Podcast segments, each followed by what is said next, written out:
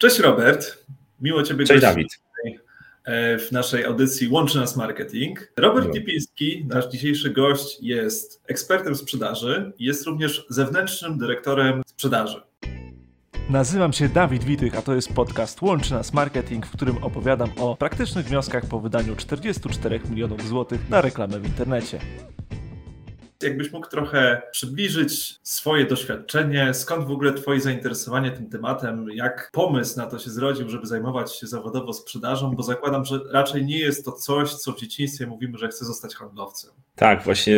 Cześć Dawid, jeszcze raz witam wszystkich. E, ja nawet taką ciekawą anegdotkę opisuję w swojej książce, że gdzieś na jakiejś konferencji ktoś pokazuje małe dzieci i mówi, to jest tam mały Mike, on chciał kiedyś zostać baseballistą, tam trzyma w ręku rękawicę, tam drugi chciał zostać tenisistą, rakietę, a tu jest mały George, który chciał zostać handlowcem. Nie? I wszyscy się wtedy śmieją, bo chyba właśnie tak jest, że, że to jest taki zawód, taka profesja, którą się ludzie zajmują, w której bardzo wiele osób jest z przypadku. I to jest pierwszy element, który powoduje, że sprzedaż nie jest łatwa. No bo jeżeli ktoś się tam znajduje z przypadku, to może się okazać, że ją pokocha, a może się okazać, że jej nie polubi. Ja z kolei w przypadki nie wierzę i ja się znalazłem w sprzedaży dlatego, że mnie to kręciło od dziecka. Znaczy, mhm. jakbym tak miał powiedzieć, kiedy pierwszy raz się zajmowałem sprzedażą, to jak mhm. byłem w wczesnej podstawówce, to na przykład na giełdzie, taka giełda na Grzybowskiej w Warszawie była, gdzie można było kupić sprzęt komputerowy, gry i tak dalej, i tak dalej. Ja wtedy miałem Atari 65XL, który bardzo lubiłem i z moim kolegą przegrywaliśmy kasety i tam mieliśmy swój stolik, nie? więc to było takie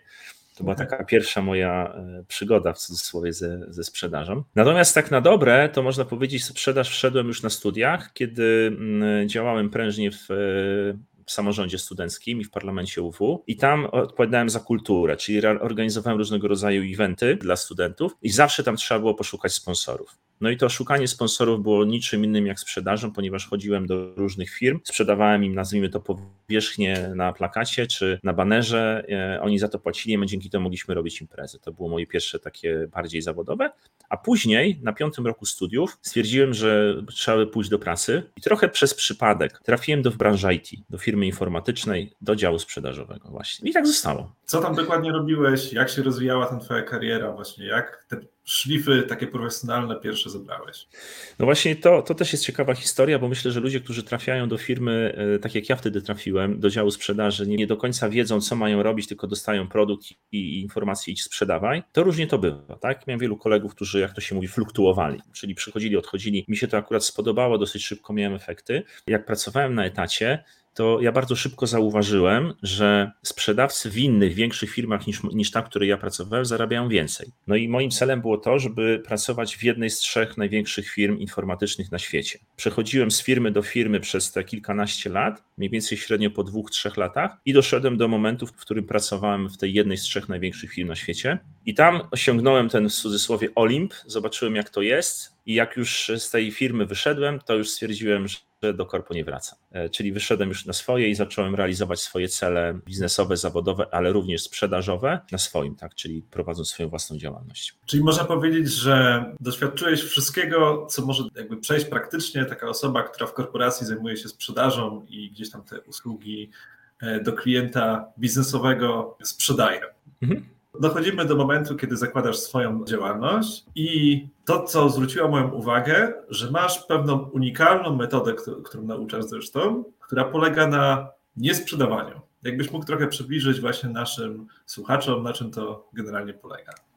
Tak, tak jak tytuł mojej książki, którą pewnie będziemy później jeszcze gdzieś przywoływać, Przechodząc przez te różne szczeble korporacyjne, siłą rzeczy tej sprzedaży się uczyłem. Z różnych szkoleń i z różnych spotkań, z zetknięcia się z ludźmi, którzy byli na tamten czas e, ode mnie mądrzejsi, nie wiem, mieli większe doświadczenie, ale również realizując pewne, bym powiedział, takie naturalne predyspozycje. I jak ja już wyszedłem z, z, korporacji, to był rok 2013, to dosyć szybko zorientowałem się, że te rzeczy, które ja robiłem, w, będąc jeszcze w korporacji, one są elementem pewnej metodyki. Chodzi o metodykę solution selling. To jest taka metodyka, która generalnie skupia się nie na produkcie czy usłudze, którą sprzedajemy, tylko skupia się tak naprawdę na biznesowym problemie naszego klienta, który rozwiązujemy. I okazało się, że ja w większości przypadków po prostu stosowałem tę metodykę, nawet nie do końca wiedząc, że ją stosuję. I kiedy w, w tym 2013 roku poszedłem e, na swoje, otworzyłem działalność, to pierwszym pomysłem było to, żeby pomóc moim byłym klientom, partnerom biznesowym, nawet konkurentom trochę lepiej tą sprzedaż prowadzić, oferując im swoje usługi. Po prostu takie swoje stricte usługi sprzedażowe, bo znałem bardzo dużo rynku, zarówno informatycznego, jak i, i takiego finansowego. Zawsze sprzedawałem do branży tak zwanej enterprise, czyli największych klientów, można powiedzieć, finansowych, ubezpieczeniowych, banków. To były głównie moi klienci. I również dosyć szybko zorientowałem się, że to jest niemożliwe, żebym wszystkich mógł zadowolić, dlatego że klienci chcieli ze mną współpracować to, współpracować, to musiałbym w tym moim plecaku nieść za dużo logotypów, więc pomyślałem, że chyba jest miejsce na jakąś usługę doradczą. Czy ja mogę ich nauczyć, mogę im powiedzieć, jak to robić, niekoniecznie robiąc to sam.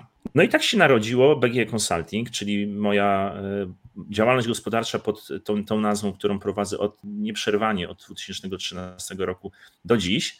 Nazwa bierze się od trzech liter BGE, czyli Business Growth Efficiency, tak sobie to wymyśliłem, czyli e, biznes, wzrost i efektywność. No i zacząłem to testować. Na początku proponując moim klientom różnego rodzaju takie działania doradcze, ale bardzo szybko nawiązałem współpracę z dosyć dużą firmą konsultingową polską, w której zacząłem świadczyć te usługi jako ich konsultant. Czyli zacząłem się uczyć konsultingu, takiego sprzedażowego, w sensie konsulting, ale w obszarach e, rozwoju biznesu i sprzedaży. Także tak to, tak to wtedy wyglądało. Rozmawiając z Tobą i zapoznając się z tym, co tak naprawdę wdrażasz u, klientów, zwróciła uwagę dosyć unikalna kwestia, że Ty nauczasz, jak tych klientów przyciągać do siebie takich, z którymi my byśmy chcieli współpracować, a nie takich, którzy po prostu do nas przyjdą, złożą zapytanie, czy po prostu nas znają, czy przy, przychodzą z polecenia. Jakbyś mógł właśnie powiedzieć, dać taki tip naszym słuchaczom, w jaki sposób można byłoby coś takiego wdrożyć w swoich firmach, właśnie, żeby współpracować z takimi branżami, z którymi byśmy chcieli nawiązywać współpracę. I jeszcze jedna kwestia, jak pokonać taki upór, który naturalnie się pojawia, jeżeli sobie myślimy o tym, o tym procesie, że kojarzy nam się to z takim oferowaniem, na zasadzie telemarketing czy jakieś akwizytorstwo, jak, jak to przełamać, jak to wdrożyć w praktyce swoich doświadczeń? E, spróbuję się do tego odnieść w miarę po kolei. Zacznę może od tego, że ta metodyka, którą ja stosuję i którą e, gdzieś tam ubrałem też w jakieś najlepsze praktyki, ona mówi o takich dwóch rzeczach. Pierwsza z nich to jest selektywność, a druga to proaktywność. O co chodzi? Żeby móc obsługiwać tych klientów, których my chcemy, a nie tych, którzy przyjdą, to przede wszystkim trzeba systemowo, nazwijmy to w firmie, postawić na to, że my wychodzimy do klienta, a nie obsługujemy przychodzące zapytania. Bo oczywiście to drugie jest prostsze, tak? To znaczy, nie chcę teraz wchodzić w kwestie marketingowe, bo to też zależy oczywiście bardzo dużo od tego, w jaki sposób sprofilujemy sobie tę osobę, która ma do nas przyjść. I może się okazać, że my tę proaktywność załatwimy marketingiem, ale w bardzo dużej mierze w sytuacjach albo u klientów, z którymi ja pracuję, to są często duże firmy, firmy w szczególności, które sprzedają w modelu B2B i sprzedają produkty i usługi, które nie są tanie, to raczej takich klientów nie pozyskuje się metodami typowo marketingowymi albo tylko metodami marketingowymi.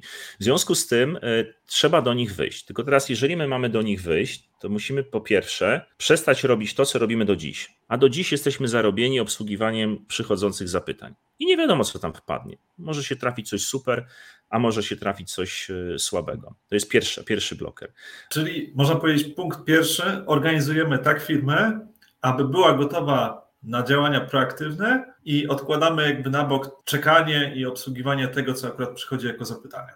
Zdecydowanie to jest taki pierwszy, bym powiedział, systemowo-mindsetowy punkt, który trzeba przełamać, tak? No bo ja bardzo często słyszę u klientów, no ale jak to? My nie możemy, nas nie, nie stać na to, żeby odpuszczać klientów. My musimy sprzedawać, w związku z tym jak, jak to możemy odpuścić zapytanie ofertowe, które przychodzi. Mhm. Tylko, że jak potem analizujemy to w trakcie e, różnych warsztatów, to okazuje się, że obsługa tych zapytań ofertowych e, kosztuje firmę bardzo dużo, a konwersja z tych zapytań wcale nie jest taka, która pozwalałaby nam pokryć koszty tego. W związku z tym ludzie są zarobieni, biegają z tymi przysłowiowymi pustymi taczkami bardzo często, natomiast nie biorą pod uwagę tego, że gdyby chociaż część tego odłożyli i wykroili trochę czasu na proaktywność, to mogą zacząć budować drugą nogę. Bo ja nigdy nie namawiam klientów do tego, żeby zamknęli całkowicie firmę tak jak stała dzisiaj i zaczęli od nowa, bo to byłoby absurdem, tylko raczej staram się namawiać do tego, żeby zaczęli budować drugą nogę na proaktywnej i selektywnej sprzedaży. Tu jest długa praca bardzo, bardzo często i z firmą, i z, w sensie z właścicielami firmy, i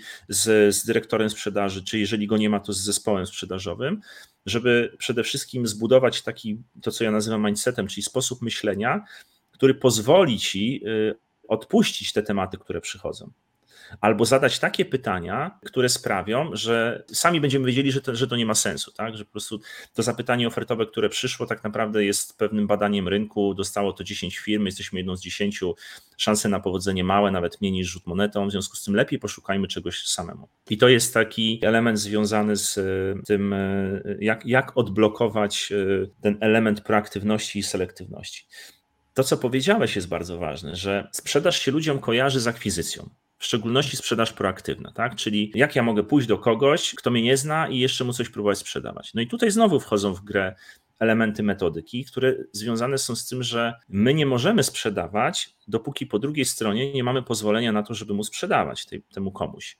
A to wymaga czasu, wymaga zastosowania pewnych narzędzi i wymaga zbudowania zaufania. Ja celowo nazywam to zbudowanie zaufania, a nie relacji, bo to są całkowicie dwie różne rzeczy. Jeśli sobie określimy w procesie sprzedaży miejsca, w którym możemy zaobserwować, że klient zaczyna nam ufać, to zaczyna się pojawiać dopiero miejsce na to, żeby mu sprzedawać. I tym sposobem możemy ominąć, nazwijmy to, ten element bycia akwizytorem. No bo teraz sobie Dawid wyobraź, gdybym ja do ciebie dzisiaj przyszedł i próbował ci coś sprzedać na pierwszym spotkaniu, to co byś o mnie pomyślał? No, że chcesz mi coś cisnąć. Że chcę ci coś cisnąć. Natomiast mhm. gdybym się z tobą umówił na tak zwaną wirtualną kawę, ty byś mi opowiedział o swoim biznesie, ja bym ci opowiedział o swoim biznesie i z żadnej strony nie padłaby żadna ani deklaracja, ani przymuszenie, ani nie zacząłbym ci świecić jakimś systemem po oczach, tylko byśmy się rozstali w, w takim y, klimacie, że kurczę, być może jakaś synergia między nami może być, spotkajmy się jeszcze raz, nie?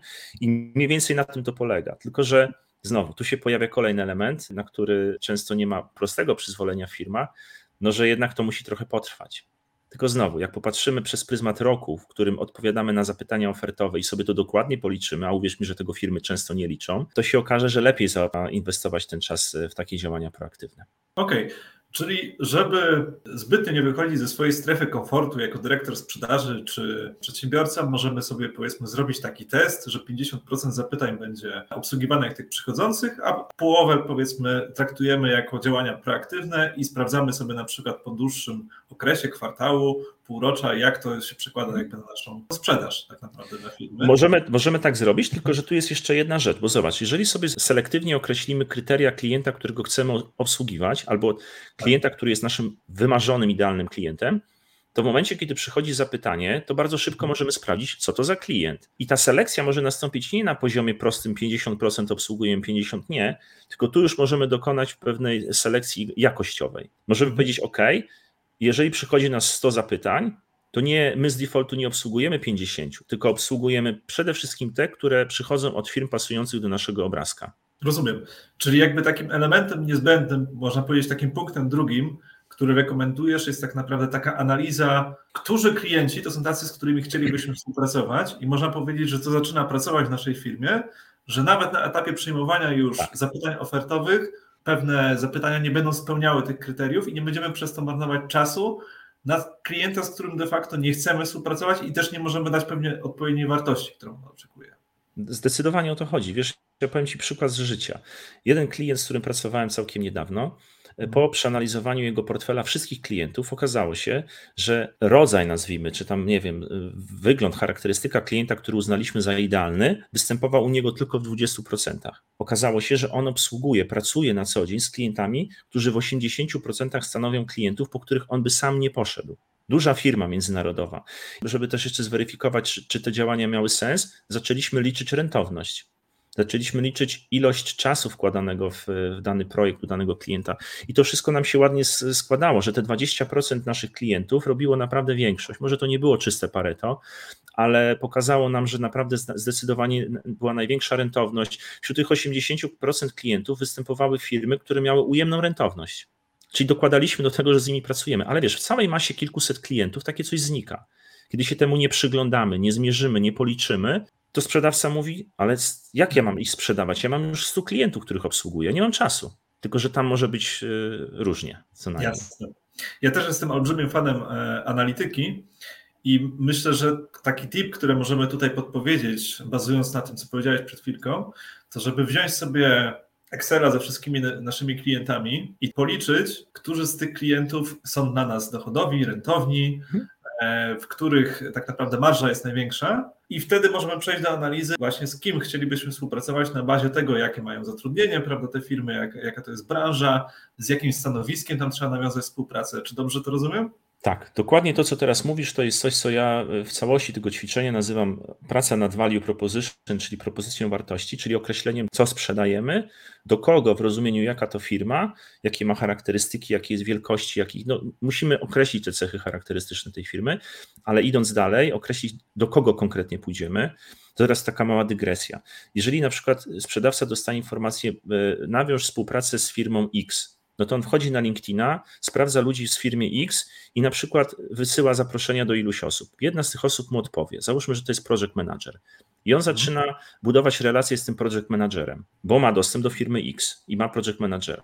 Tylko potem się okazuje, że ten project manager lepiej było w ogóle nie zaczynać z nim rozmowy, bo zablokowaliśmy sobie pójście gdzie indziej. Bo bardzo często jest tak, że jak wejdziemy w tą relację z człowiekiem żywym po drugiej stronie, to potem jest coś takiego, ale jak to, chcesz mnie obejść? Ja ci mówiłem, no nie idź do mojego szefa, bo ja zaufaj mi, nie? I oczywiście czasami to może mieć sens, a czasami może to być naprawdę showstopperem. Ja miałem wiele, wiele takich przykładów w swoim życiu i własnym, zawodowym, i moich klientów, że zaczepienie się na jakimś konkretnym e, stanowisku, na konkretnej osobie, która nie była tą, do której powinniśmy pójść, powodowała, że tam traciliśmy bardzo dużo czasu, bardzo dużo pieniędzy, a nic z tego nie wychodziło przez bardzo, bardzo długi czas. To nie była osoba, która z naszego punktu widzenia była na przykład, to tutaj w tej metodyce nazywamy power sponsorem czy osobą, która mogła podjąć finalną decyzję. Ale jeszcze jest jedna rzecz, którą tutaj bym rekomendował, żeby we własnym gronie zastanowić się nad tym, jaki realnie biznesowy problem tej osoby rozwiązuje to, co my mamy. I wtedy, idąc proaktywnie do takiej osoby, my już wiemy, na co powinniśmy nastawiać nasze radary, o czym powinniśmy rozmawiać, do czego powinniśmy zmierzać.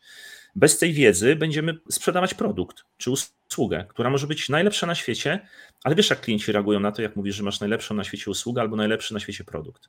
Okej, okay, mamy te 20% najbardziej dochodowych klientów, wiemy, kto to już jest, i teraz tworzymy sobie case study z tego, co dla takiego klienta zrobiliśmy, żebyśmy dokładnie wiedzieli, jak kolejnym tego typu klientom, z, którymi chcemy współpracować, co możemy im zaproponować, co dać, w czym mamy doświadczenie.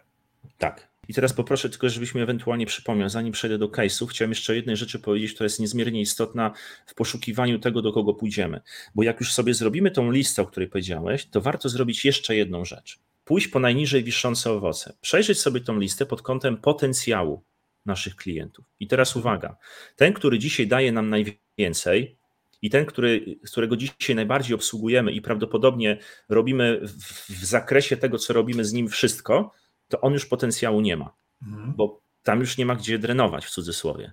Natomiast mogą być tacy klienci, którzy dzisiaj są obsługiwani na, niski, na niskim poziomie, ale mają bardzo wysoki poziom e, potencjalnych możliwości użycia naszych produktów lub usług. I to jest ten potencjał. I teraz, jeżeli nam się to zmaczuje, że jest to klient pasujący do obrazka, a oprócz tego jeszcze ma potencjał, to w pierwszej kolejności powinniśmy do niego pójść. I teraz przechodząc do tego, co ty nazwałeś case study, ja to nazywam reference story. I to też nie jest nazwa przypadkowa, dlatego że tutaj to story występuje celowo. Tak? Chodzi o opowiadanie historii. To może nie będę się zagłębiał, ale też odsyłam do książki. Tam dosyć dokładnie to opisuje, w jaki sposób można budować zaufanie, stosując opowiadanie historii. Taki, no, nazwijmy to storytelling. I teraz to reference story budujemy w oparciu o zrealizowane projekty w, w takiej strukturze. Ja tą strukturę podam, ona może być dla kogoś pomocna. Po pierwsze, opisujemy sytuację, w której znajdował się klient, zanim my się pojawiliśmy. Czyli była jakaś sytuacja, która tam powodowała, że się spotkaliśmy. W tej sytuacji występowała jakaś bolączka, jakiś ból, jakiś problem biznesowy, który powodował, że jeśli klient nic z tym nie zrobi, to pojawi się jakaś określona konsekwencja. I my to wiedzieliśmy. Klient powiedział nam, że przyczyną tego, że on ma ten problem, jest jakiś zestaw różnych rzeczy. Czyli na przykład, nie wiem, jeżeli można powiedzieć, że bólem jest niska, spadająca rentowność, konsekwencją jest, nie wiem, na przykład bankructwo, to przyczynami tego może być niewłaściwie ustawiony proces sprzedaży, niewłaściwe umiejętności sprzedawców i na przykład operowanie nie na tym rynku, co trzeba. Nie? I teraz, mając takie trzy przyczyny, my zrobiliśmy dla naszego klienta to, żeby te trzy przyczyny wyeliminować. Czyli, nie wiem, pomogliśmy znaleźć lepszego dyrektora handlowego, y, usprawniliśmy procesy, i wyposażyliśmy sprzedawców we właściwe umiejętności. I w związku z tym on osiągnął jakieś określone rezultaty. I teraz, jeżeli w ten sposób przygotujemy sobie takie reference story, to ono pokazuje po pierwsze to, co już zrobiliśmy i to jest dla naszego potencjalnego nowego klienta interesujące, ale z drugiej strony w bardzo dokładny sposób pokazuje, jak pracowaliśmy. Czyli to nie jest przypadkowe, mój drogi kliencie, że ja teraz Cię będę pytał o to, jaka jest Twoja sytuacja. Nie jest przypadkowe, że Cię będę pytał, czy masz jakieś problemy biznesowe. Nie jest przypadkowe, że będę szukał konsekwencji i przyczyn, bo to mi da możliwość odpowiedzenia sobie na pytanie, czy ja mam możliwości, aby Tobie pomóc. Tak to dokładnie opisuje ta metodyka i to jest świetne narzędzie do tego, żeby na pierwszych spotkaniach z klientem nie musieć w ogóle pokazywać produktów ani usług. Okej, okay, czyli można powiedzieć, że jest tutaj taki wzór matematyczny, w jaki sposób tworzyć tak naprawdę te historie sukcesu, współpracy, tak. aby one były pomocne z punktu widzenia jakby tego procesu nawiązywania relacji z klientem. Tak. I można to zawrzeć w czterech literach. PCRC. Pain, Consequences, Reasons, Capabilities. Czyli ból, konsekwencje, przyczyny i możliwości. Te cztery rzeczy są kluczowe. I teraz te cztery litery, o których teraz powiedziałem, one są też podwaliną tego, jak powinniśmy prowadzić spotkanie z klientem. Tego szukamy. Opowiadamy mu o tym, że to zrobiliśmy i tego szukamy. Także powiem Ci szczerze, że mnie ta metodyka w ogóle też fascynuje, dlatego, że ona to nie jest taka metodyka, którą ktoś stworzył w cudzysłowie w kanciapie, opisał sobie coś i poszedł z tym na rynek, tylko to jest metodyka, która została stworzona w oparciu o tysiące obserwacji sprzedawców po prostu y, realnie w świecie, kiedy oni byli na spotkaniach z klientami. I z tego się wyłoniły pewne zachowania, pewne aktywności tych sprzedawców, które sprawiały, że oni byli bardziej y, skuteczni niż inni. Według Mike'a Boswortha, który tę metodykę stworzył, opisał, jest 13 do 87, czyli 13% sprzedawców ma to naturalnie, 87% tego nie ma.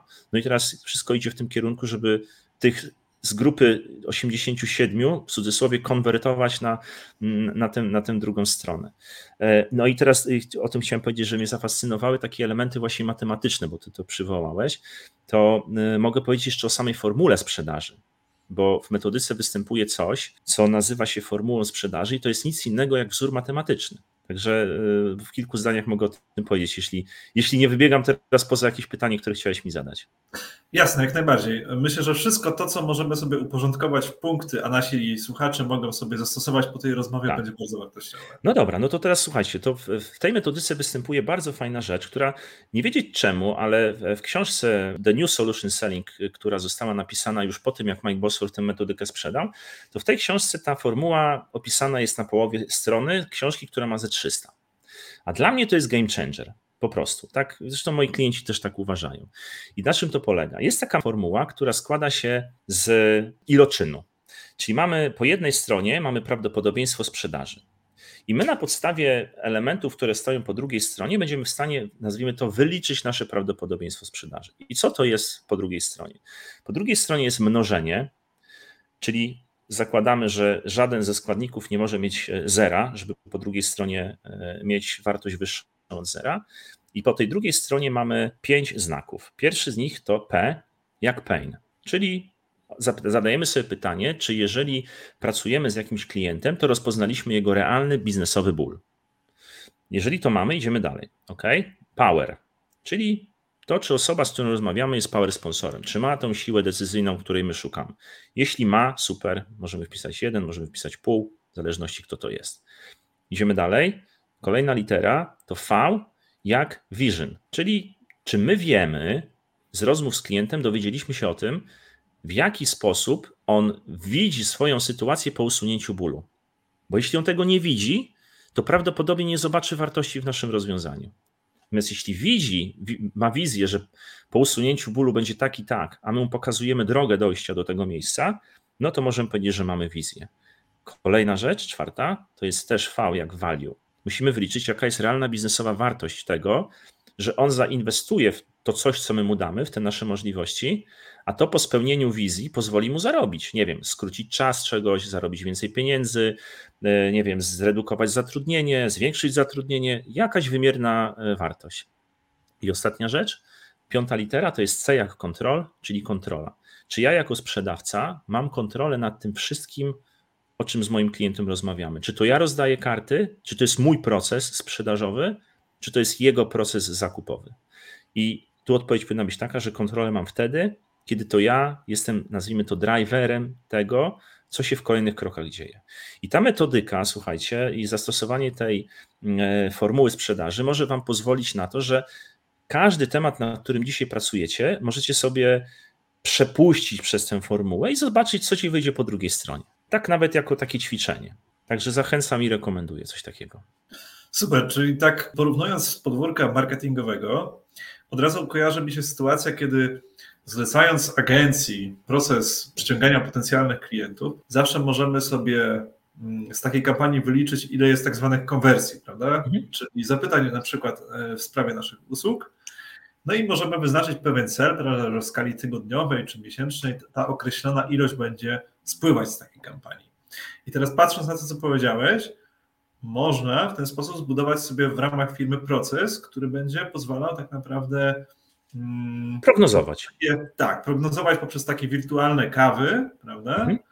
Przyciągać nowych klientów, ale idąc dalej, monitorować ten proces i mieć kontrolę jakby nad tym, tak. jak nasi handlowcy funkcjonują, czy powiedzmy według tego procesu wszystko idzie w porządku i na jakim etapie są, i myślę, że to bardzo ułatwia tak naprawdę przedsiębiorcom i dyrektorom marketingu. Daje takie poczucie bezpieczeństwa, prawda, że to wszystko jest uporządkowane, a nie jest to taki, można powiedzieć, oldschoolowy proces sprzedażowy, który polega na tym, że tylko się monitoruje, jaki mamy wynik na koniec miesiąca, prawda, sprzedany. Zdecydowanie i powiem Ci, że to jest ciekawe, że świat się rozwija, systemy się rozwijają, a ten, to, co Ty nazwałeś oldschoolowy sposób e, patrzenia na sprzedaż, wciąż funkcjonuje. Ja lubię takie określenie jak obiektywizacja sprzedaży, mhm. czyli jeśli masz dobrze opisany proces i dokładnie to, co powiedziałeś, zaczynasz od wirtualnej kawy, idziesz w dół i na każdym, na każdym etapie procesu możesz monitorować, czy poszło do przodu, czy nie poszło, to można wziąć pod uwagę, że my nawet nie musimy ze sprzedawcami rozmawiać jako szef sprzedaży. Ja wystarczy, że spojrzę do na przykład, nie wiem, systemu, w którym y, mój sprzedawca wiem, zostawia notatki po spotkaniach, y, prowadzi szanse sprzedażowe i tak dalej, i ja będę widział dokładnie, jaki on krok przed chwilą wykonał i jaki jest krok przed nim. I teraz, jak on na tym kroku się zatrzyma, to ja wiem, że on ma problem z kolejnym krokiem. Więc ja jestem w stanie mu pomóc zrobić ten krok. Jeśli zrobił jakiś krok, to ja wiem, co się wydarzy w kolejnym, y, na kolejnym etapie. I bardzo ważne to jest to, że w świecie korporacyjnym, może wszędzie to nie występuje, ale w świecie korporacyjnym występuje taki zwrot, który się nazywa forecast accuracy, czyli taka dokładność forecastowania czy prognozowania. I ja niejednokrotnie spotkałem się z taką sytuacją, gdzie temat sprzedażowy, który sprzedawca wyciągnął z kapelusza albo z rękawa, a wcześniej go nie pokazywał, nie był zaliczany do jego kwoty, tak, do jego targetu, nazwijmy to. Bo korporacja z tytułu takiego, że sprzedawca wyciągnął z rękawa temat na przykład na, nie wiem, zaangażowanie jakiejś grupy zasobów, powoduje, że oni mają problem. To firma ma problem, no bo musi zrobić coś, czego nie planowała. I powiem szczerze, że rzadko kiedy, albo do tej pory, jak, jak pracuję z moimi klientami już tych kilkunastu lat, to naprawdę nie spotkałem w żadnej firmie do tej pory tak dokładnie opisanego procesu, który by pozwolił to prognozować na każdym etapie. I to nie oznacza, że mm, wszyscy klienci tak mają, tylko po prostu ja z takimi klientami pracowałem, dlatego pewnie z nimi pracowałem, bo mieli takie wyzwanie. Natomiast nie znam badań, tak, ile firma ma opisane procesy sprzedaży i jak ma opisane, ale ostatnio pracuję z jednym klientów, u którego proces sprzedaży jest opisany czterema etapami i wyobraź sobie to tak, nic nie będę zdradzał, ale to jest po prostu mnie aż trochę rozśmieszyło. Etap tuż przed wejściem do produkcji, czyli tym jestem nazywane backlogiem, czyli takim czymś, co już realizujemy, nazywa się lead. Więc to było dla mnie w ogóle bardzo ciekawe i odkrywcze, że wiesz, przechodzisz dwa etapy, trafiasz na etap trzeci, który nazywasz lead, a w czwartym etapie y, masz zamknięcie. Nie? Także myślę, że wiele, wiele firm podchodzi do procesu sprzedaży w taki sposób, jak to można znaleźć w Google, czyli nie wiem, nawiązanie kontaktu, analiza potrzeb, ofertowanie, negocjacja, zamknięcie. Nie? No, można. Wtedy włącza się czerwona lampka, że sprzedajemy, prawda? Tak, można tak mieć opisany proces, nie? Ja bardzo lubię, to też odsyłam do książki, bardzo lubię porównywać proces sprzedaży do każdego innego procesu w firmie, a w szczególności do firm produkcyjnych, gdzie masz każdy element tego procesu jest po prostu wycyzelowany do granic. Tam nie ma miejsca na błąd, nie? I ja stoję na stanowisku, że tak powinniśmy podchodzić do procesu sprzedażowego. I da się to tak, tak opisać. Mi się też kojarzy, że każdy przedsiębiorca, który nas słucha, ma styczność z płatnościami, fakturami, prawda? Wysyłając fakturę mamy na przykład pięciodniowy termin płatności. Pilnujemy, czy, te, czy, czy w ciągu tych pięciu dni ta płatność nastąpi. Jeżeli nie nastąpi, to wysyła się jakiś tam bonit i tak dalej, i tak dalej, prawda? Czyli słuchając Ciebie, dochodzę do wniosku, że tak naprawdę powinno się podobnie podchodzić do planowania sprzedaży, jak chociażby do finansów podchodzimy w firmie. Prawda? Zdecydowanie, dlatego że to w ogóle też fajne rzeczy dotknąłeś, która też funkcjonuje w, w ramach takiego przygotowywania procesu, który ja robię. Czyli ile czasu na danym etapie sprzedaży, na danym etapie procesu sprzedaży może się znajdować szansa. Czyli na przykład, jeżeli mówimy, że etap, nie wiem, niech to będzie ten ofertowania, czy nie wiem, budowania zaufania, czy nie wiem, pozyskiwania referencji, cokolwiek, jakiś z etapów. Załóżmy, że my określimy, że powinien trwać nie dłużej niż dwa tygodnie, to jeśli ten temat, y, ta szansa sprzedażowa znajduje tam się więcej niż dwa tygodnie, dłużej niż dwa tygodnie, to nam się powinna zapalić jakaś czerwona lampka, że jest to jakieś przeterminowanie. I na każdym etapie procesu możesz ustawić takie wartości terminów, które powinny powodować, że my się przesuwamy w tym procesie dalej. Jeśli się nie przesuwamy, to coś jest nie tak i to się już powinno nam gdzieś zapalać. Czyli rozumiem, że bardzo ważnym elementem budowania takiego całego procesu jest to, żeby monitorować, jak to konkretnie wygląda w naszej firmie, żebyśmy na bazie tych statystyk potem mogli wiedzieć, że to jest powiedzmy wartość referencyjna, że ten mhm. proces trwa tyle czasu, prawda? I jeżeli on się przedłuża w czasie, to znaczy, że tutaj trzeba zainterweniować, wesprzeć takiego handlowca, czy ten proces udoskonalić. Dokładnie tak, bo to jest też ważne, co powiedziałeś na końcu. Ufajmy procesom, ale też nie, nie, powinniśmy zakładać, że proces jest prawdą objawioną. Może się okazać, że w trakcie realizacji działań zgodnie z procesem, może się okazać, że coś się zmieniło. Coś się zmieniło na rynku, coś się zmieniło w oczekiwaniach klientów. Pewne kamienie milowe, które w tym, projek- w tym procesie występują, mogły się zmienić. W związku z tym, my też powinniśmy mieć na uwadze to, żeby ten proces sam w sobie optymalizować. Ale znowu, możemy to robić tylko wtedy, kiedy zaczynamy to mierzyć. Jeśli tego nie robimy, to możemy powiedzieć, proces nie działa. No dobra, no nie działa dlaczego? No bo sprzedawcy nie chcą go stosować. No to jak sprzedawcy nie chcą go stosować, to nie znaczy, że proces nie działa, tylko znaczy, że sprzedawcy nie chcą go stosować. No ale z punktu widzenia wielu klientów jest tak, że jak coś, ktoś czegoś nie chce robić, to znaczy, że to nie działa. Przypomniała mi się taka rozmowa, którą miałem parę lat temu z właścicielem większego software house'u i powiedział mi taką ciekawą rzecz, że w obecnej sytuacji rynkowej, jeżeli jesteś producentem oprogramowania dla firm, a działasz z polskim klientem, to znaczy, że coś jest nie tak, ponieważ wykształcenie, doświadczenie i ogólnie kumatość naszych programistów jest na tak wysokim poziomie, że są lepiej dostosowani do bardziej dojrzałych rynków, które są w stanie większe stawki dawać na projekty. Mhm.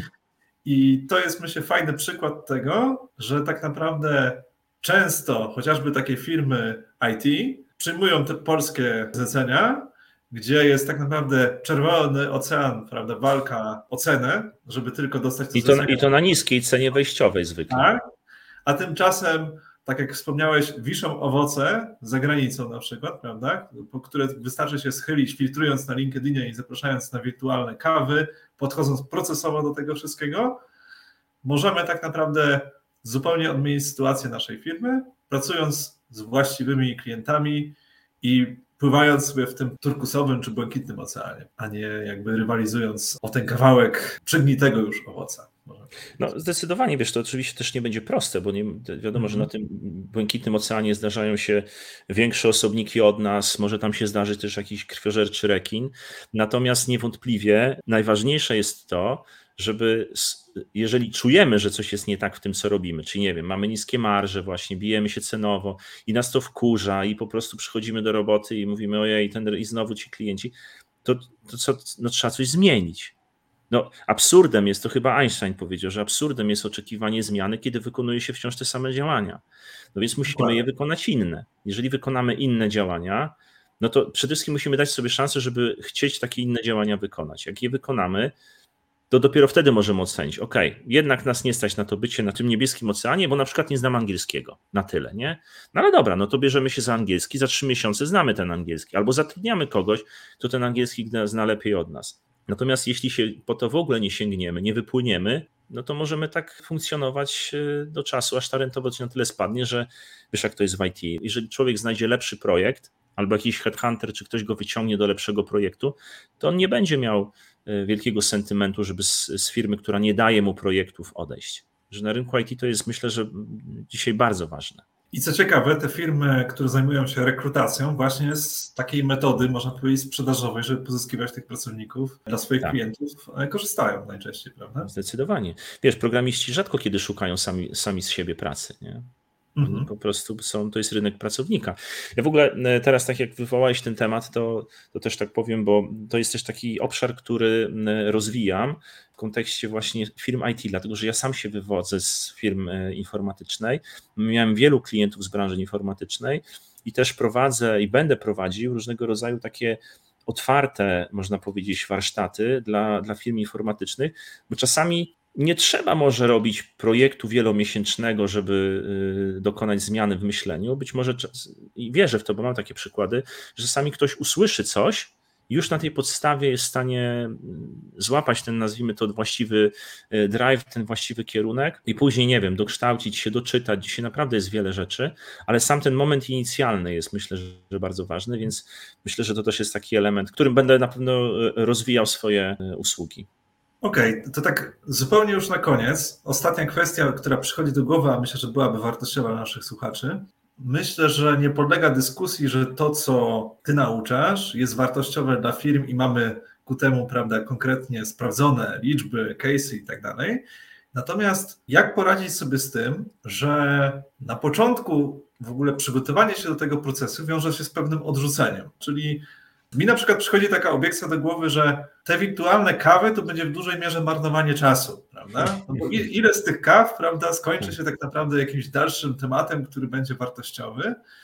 I mimo tego, że wspomniałeś o tym, że wliczymy sobie to na podstawie tych zapytań, które do nas przychodzą, że to się de facto nie opłaca i warto iść w tym kierunku, to jednak jest taki naturalny opór przed zmianą jakby tego sposobu myślenia. Czy masz tutaj jakiś może tip, czy jakiś pomysł, jak, jak w ogóle mentalnie się nastawić, czy poradzić sobie właśnie z tym, żeby tą swoją organizację czy dział zmienić w firmie? Tak, bo to, co powiedziałeś, to jest, ja się uśmiałem w pewnym momencie, nie? Bo, e, bo właściwie bardzo często słyszę od moich klientów takie obawy, nie? że no ale jak to, to teraz nasi sprzedawcy, w cudzysłowie, zamiast sprzedawać mają pić kawy. To mnie trochę rozbawiło, bo to jest, mówię, nie jesteś odosobniony w takim, e, w takim myśleniu. To faktycznie na początku może się wydawać trochę bez sensu, ale ja bym tutaj przywołał może jako takie zobrazowanie tego, dlaczego warto i do czego bym namawiał, to jest taka w internecie, gdzieś można znaleźć, nazywa to się Sales Statistics i tam jest bardzo fajnie opisane, w jaki sposób działają sprzedawcy skuteczni, w jaki sposób działają sprzedawcy nieskuteczni jak dużo prób trzeba podjąć, żeby dokonać sprzedaży. No i te badania mówią między innymi tyle, że 48% sprzedawców nigdy nie robi follow-upu. Czyli spotyka się z kimś, porozmawiał, podyskutował, znalazł synergię lub nie, obojętnie, ale nie robi follow-upu. 48%. 25% sprzedawców robi drugi kontakt, po czym nie ma śmiałości zrobić trzeci, nie? czyli właśnie już, te, już wchodzi ten element, no ale ile ja mogę próbować, przecież zaraz ktoś mi powie, że tam jestem akwizytorem. 12% ludzi y, zajmujących się sprzedażą robi trzy kontakty i się zatrzymuje. Tylko 10% robi więcej niż trzy. No więc to już widzimy, że jeżeli tylko 10% sprzedawców robi więcej niż 3, to znaczy, że to jest zdecydowana mniejszość. A teraz przełóżmy to na statystyki, które mówią, ile potrzebujemy kontaktów, żeby sprzedać. I teraz tak, 2% sprzedaży dzieje się na pierwszym kontakcie. 2%. Ja bym nie zakładał e, prognozowania sprzedaży na takiej statystyce, czyli wiadomo, że ten pierwszy kontakt nie jest od sprzedawania. 3% na drugim. 5% na trzecim, 10% na czwartym i 80% sprzedaży dzieje się pomiędzy piątym a dwunastym kontaktem. 80% sprzedaży dzieje się pomiędzy piątym a dwunastym kontaktem. I wydaje mi się, albo jestem przekonany, że to powinno odpowiedzieć na to, czy warto, czy nie warto, nazwijmy to, pić te wirtualne kawy i się spotykać. Okej, okay, od razu mi przyszedł na myśl taki przykład. E, że jesteśmy przystojnym siglem w wielkim mieście i umawiamy się na randki. I oczekujemy tego, że po pierwszej randce już e, nawiążemy super relację na całe życie. I trochę, trochę to tak no chyba tak. wygląda, nie? że taka aktywna sprzedaż to jest trochę jak randkowanie i tak naprawdę, żeby zdobyć serce tego naszego potencjalnego klienta, musimy się trochę natrudzić, ale dzięki temu będziemy mieć piękniejszą, mądrzejszą i bardziej perspektywiczną partnerkę niż ktoś, kto po prostu się nawinie, prawda? No, będziemy mieć taką partnerkę, jakiej sobie życzymy i oczekujemy, bo, bo właśnie tak a propos tych spraw damsko-męskich, ja miałem taki przykład na jednym projekcie, może nie będę go dokładnie opowiadał, mhm. ale, ale właśnie tam dyskutowaliśmy o tym, porównując te przykłady, że no jeżeli ktoś ma pewien typ, jakiś określony bardzo typ i powiedzmy, że to jest bardzo, bardzo specyficzny typ, no mhm. to czy zadowoli się w cudzysłowie takim typem, który jest absolutnie inny od tego typu. No i wiadomo, no, na krótką metę może tak, ale w dłuższej relacji pewnie nie. I dokładnie to, co powiedziałeś, ja się pod tym podpisuję. Tak? No, I podpisuję się pod tymi statystykami, które przywołałem przed chwilą, że żeby ta relacja, o której tutaj się tak dużo mówi, e, była prawdziwą relacją opartą na zaufaniu, a nie tylko na jakimś takim mm, biznesowej, e, pozornej znajomości, nie? bo bardzo często ludzie e, mają relacje, dlatego myślą, że mają relacje, bo z kimś poszli na, na lunch na przykład. Nie? albo bo ktoś im opowiedział, że był na nartach, albo ktoś powiedział, że buduje dom. No to, to są fajne rzeczy. Tylko teraz, jak przekuć tą relację, nazwijmy to, na biznes? No ta osoba musi zaufać, że ja jestem w stanie rozwiązać jego problem. Jeśli nie, no to on się chętnie ze mną na ten lunch umówi. Jeszcze jak ja za niego zapłacę, super, nie? Tylko to mi, na, mi nie na tym powinno zależeć. Mi powinno zależeć na tym, żeby bardzo szybko, zgodnie z moim procesem sprzedaży, dowiedzieć się tego, czy u mojego klienta występuje i to, co powiedzieliśmy sobie wcześniej, ból, konsekwencje, przyczyny i czy ja mam możliwości, żeby je e, zaadresować. Super. Myślę, że to było bardzo wartościowe i przede wszystkim podoba mi się to, że teraz dałeś taki, można powiedzieć, tajemniczy składnik, coś, co nie jest takie oczywiste, że trzeba się nastawić, prowadząc taki proces sprzedażowy, na większą ilość kontaktów, przypomnień, i tak naprawdę ten, kto jest cierpliwy, wygrywa w tym całym procesie. Zdecydowanie. Ta cierpliwość na pewno, dlatego że weźmy jeszcze pod uwagę tylko tak mała dygresja, i kiedy budujesz lejek sprzedaży, to ten lejek musi się cały czas, że tak powiem, kręcić. To nie jest tak, że raz go stworzysz mhm. I, i już będzie się kręcił, tylko jak raz go stworzysz i przestaniesz robić to, o czym powiedziałeś, czyli zabraknie ci tej cierpliwości do kolejnych nowych kontaktów, to w pewnym momencie okaże się, że będziesz musiał ten lejek rozpędzać na, od, od samego początku. Także ta cierpliwość i konsekwencja. Myślę, że trochę można to przyrównać do sportu, czy do jakichś ćwiczeń, dbania o siebie i tak dalej. Nie? Tak, to tak jakbyśmy oczekiwali, że po pierwszym treningu będziemy mieć jakiś już super efekt na naszym ciele na przykład. Nie? Tak, no. To albo będziemy tak jak ten tutaj pan takie sukcesy odnosić w takiej dyscyplinie, nie? No nie ma możliwości takiej. Dokładnie. Czyli jak we wszystkich dziedzinach związanych z biznesem, cierpliwość, zorganizowanie, no i pewna powtarzalność jakby rzeczy, które działają jest tutaj takim składnikiem tego sukcesu. Tylko dodam jeszcze, że e, o tyle jest łatwiej teraz to będzie, mam nadzieję, naszym e, słuchaczom i widzom e, podsumować, że tutaj mówimy o konkretnej metodyce. Tak? To jest konkretna metodyka, można sobie w cudzysłowie wziąć, poczytać, znaleźć, uczyć się. To nie jest coś, co jak ten odcinek obejrzycie, to zniknie. Nie, to, może, to naprawdę można zgłębić i do tego zachęcam. No właśnie, wspomniałeś parokrotnie o, o książce. Jeżeli nasi słuchacze będą chcieli zgłębić Twoje metody, gdzie mogą znaleźć tę książkę? Książka ma tytuł Przestań wreszcie sprzedawać. Taki właśnie wymowny tytuł, który ma pokazywać to, o czym dzisiaj mówiliśmy. A strona, na której można tę książkę znaleźć, to www.przestańwreszcie-sprzedawać.pl bez polskich znaków. Tam możecie znaleźć książkę w różnych y, opcjach: audiobook, e-book, książka w papierze, mogę napisać dedykację. Są różne opcje też kontaktu ze mną i, i spotkania ze mną. Także zachęcam do, do tej książki. Mija rok mniej więcej od y, wydania i póki co wszyscy czytelnicy, którzy do tej pory kupili książkę i gdzieś tam dzielą się opiniami, są zadowoleni, więc mam nadzieję, że Wam też ta książka w czymś pomoże. Super. I z tego, co słyszałem, 10 lat Twojego doświadczenia jako przedsiębiorcy też mija. Tak, tak, tak, tak, dokładnie. O, dziękuję Ci bardzo. W październiku. Ja też e, myślę od siebie zachęcę do tego, żeby znaleźć Roberta na LinkedInie, ponieważ wrzuca tam od czasu do czasu ciekawe treści, no i też mamy bezpośredni kontakt, gdybyście się chcieli poradzić w sprawach właśnie związanych e, z mądrym budowaniem sprzedaży, to Robert tam jest aktywny. Zapraszam, staram się być aktywny, zapraszam, zawsze tam możemy podyskutować. Super. Dzięki wielkie, Robert, Dziękuję za bardzo. rozmowę i pewnie jeszcze do usłyszenia, bo myślę, że bardzo fajny materiał wyszedł i będziemy, będziemy na podstawie też feedbacku od naszych e, słuchaczy pewnie jeszcze kolejny materiał w jakiejś najbliższej przyszłości e, razem nagrywać. A właśnie słuchacze, jeżeli chcecie, żeby jeszcze Robert się pojawił w Łącze Nas Marketing, to prosimy o komentarze, że to było dla Was wartościowe. Ja bardzo, Dawid, dziękuję za zaproszenie. Było mi niezmiernie miło gościć u Ciebie i u Twoich widzów i słuchaczy. Mam nadzieję, że nie wpłynę na to, że oglądalność spadnie, a wręcz przeciwnie, więc jakby co, jestem do usług. Dzięki wielkie. Dzięki. Cześć. Cześć.